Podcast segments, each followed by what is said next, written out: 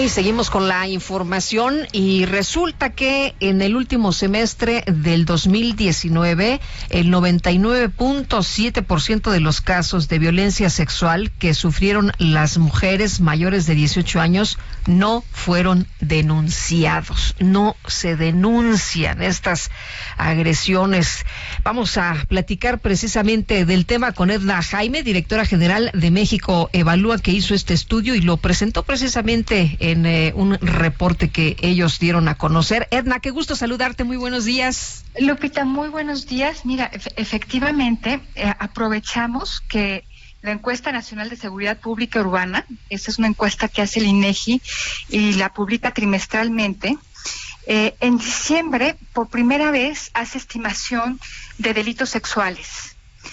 Y, y, bueno, los números son muy impresionantes, Lupita, porque porque son muchos los casos de mujeres violentadas y porque son muy pocas las denuncias y muy pocos casos que pues transitan el sistema de justicia penal. Eh, lo que pues una conclusión eh, pues a bote pronto, pero también evidente, es que pues las mujeres no se están sintiendo cómodas eh, con, garantías para presentarse ante la autoridad y denunciar uno de estos delitos. Eh, estamos hablando de delitos sexuales, que pues incluye el acoso, hostigamiento, abuso sexual, intento de violación y violación. Y me parece bien importante, Lupita, eh, que esta información se vaya a estar recogiendo cada seis meses, que esta encuesta de seguridad pública urbana pues haya considerado relevante eh, poner atención en estos delitos.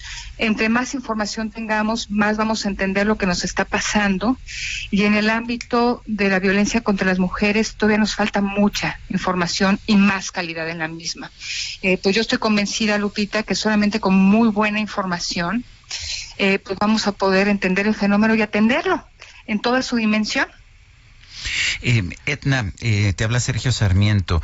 La ¿Cuáles son las razones por las que las mujeres no están denunciando estas agresiones? ¿Hay alguna forma de saberlo? Mira, eh, buenos días, Sergio, qué gusto saludarte. Mira, eh, en esta, esta encuesta no lo, no lo recoge. Nosotros hicimos el cruce, eh, la encuesta, esta encuesta nacional de seguridad pública urbana, lo que hace es estimar delitos sexuales y nosotros fuimos quienes lo cruzamos con las carpetas de investigación iniciadas eh, en esta base concentradora del Secretario Ejecutivo del Sistema Nacional de Seguridad Pública. Eh, sí sabemos, a través del ENVIPE, la Encuesta Nacional de Victimización, que no nos acercamos a la autoridad porque la consideramos una pérdida de tiempo. Sergio, porque muchas veces la denuncia no se convierte en una carpeta de investigación y la carpeta de investigación cuando existe pues se queda en archivo temporal o se queda sin, sin solución.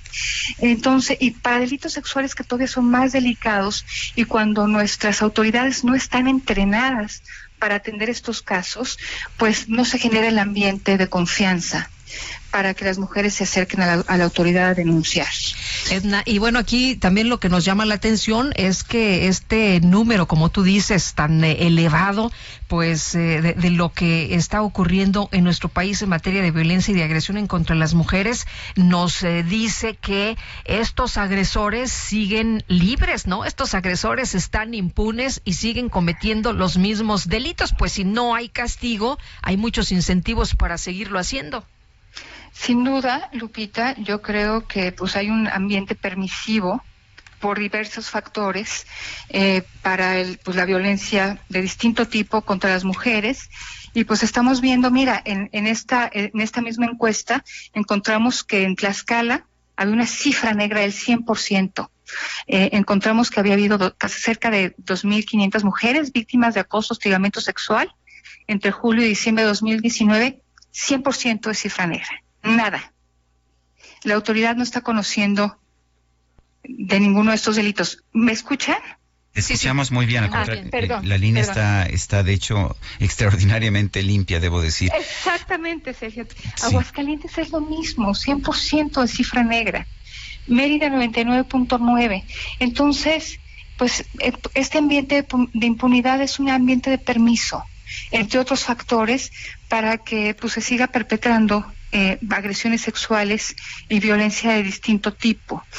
Eh, pues, ¿qué tendríamos que hacer? Pues un montón de política pública y necesitaríamos tener un Estado con muchas capacidades en distintos órganos, órdenes de gobierno, perdón, para poder atender este fenómeno. Lamentablemente no lo tenemos, no tenemos ni el interés de las autoridades. Edna, pues Sí, sí, lo No, dime, termina, termina.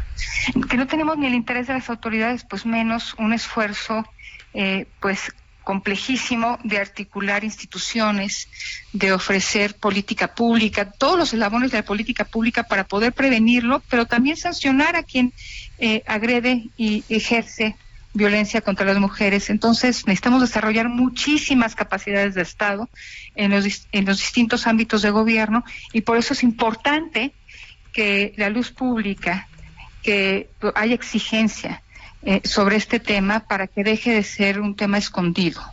Eh, ¿Crees que las movilizaciones como la programada para el 9 de marzo sirvan para que haya coordinación, sirvan para que haya más efectividad, para que eh, las autoridades escuchen lo que se necesita y efectivamente bajar los niveles de violencia y de impunidad? Lupita, creo que lo que, lo que puede hacer es visibilizar el problema que hay algo profundo que está empezando a expresarse y está, y está encontrando algunos canales para hacerlo. De que esto se convierta en un tema en la agenda, un tema relevante y que se convierta en una prioridad de política pública, pues son muchos eslabones que tendremos que ir recorriendo y que tendremos que ir atendiendo para que este fenómeno pues pueda reducirse, porque entre, mira, le rascas tantito la información que, te digo que todavía es muy insuficiente y nos, y nos brota eh, eh, eh, una realidad muy, muy dura. y, yo creo que lo primero es sí visibilizarlo y después sí pedir políticas públicas efectivas. No, no estamos, no, no somos nuevos en el tema. Desde, desde las muertes de Juárez hemos suscrito pues, convenciones internacionales para medirlo, para atenderlo.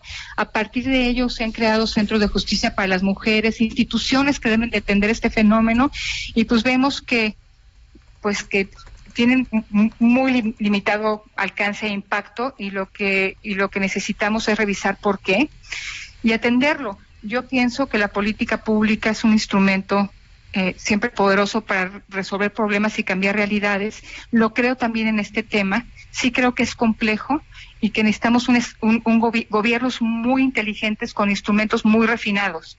Y, pues, eh, pues tenemos un gran reto para poder eh, pues contar con esas capacidades de Estado para atender este fenómeno. Pero por lo pronto hay que visibilizarlo y hay que pues llamar a la autoridad a que tome cartas en el asunto. Bueno, Edna, gracias por hablar con nosotros. Eh, hace unos días ah, hablaba con una mujer que, que pues que me decía que la golpeaba un tío en su casa y le pregunté, bueno, ¿y por qué no presenta usted una denuncia? Y me dice, no, porque no me sirve de nada y nada más me van a pegar más. Esa es la Imagínate. Pues siempre una amenaza enorme por parte del agresor en la familia y por parte del agresor en la autoridad. Entonces, pues sí es un problema complejo y les agradezco esta oportunidad de, hablar de él en, su espacio. Un abrazo para los dos. Gracias. Buenos días. Etna, Jaime, eh, directora general de México Evalúa, una, de hecho, una investigadora eh, que ha, hecho trabajos muy importantes para conocer la sociedad mexicana.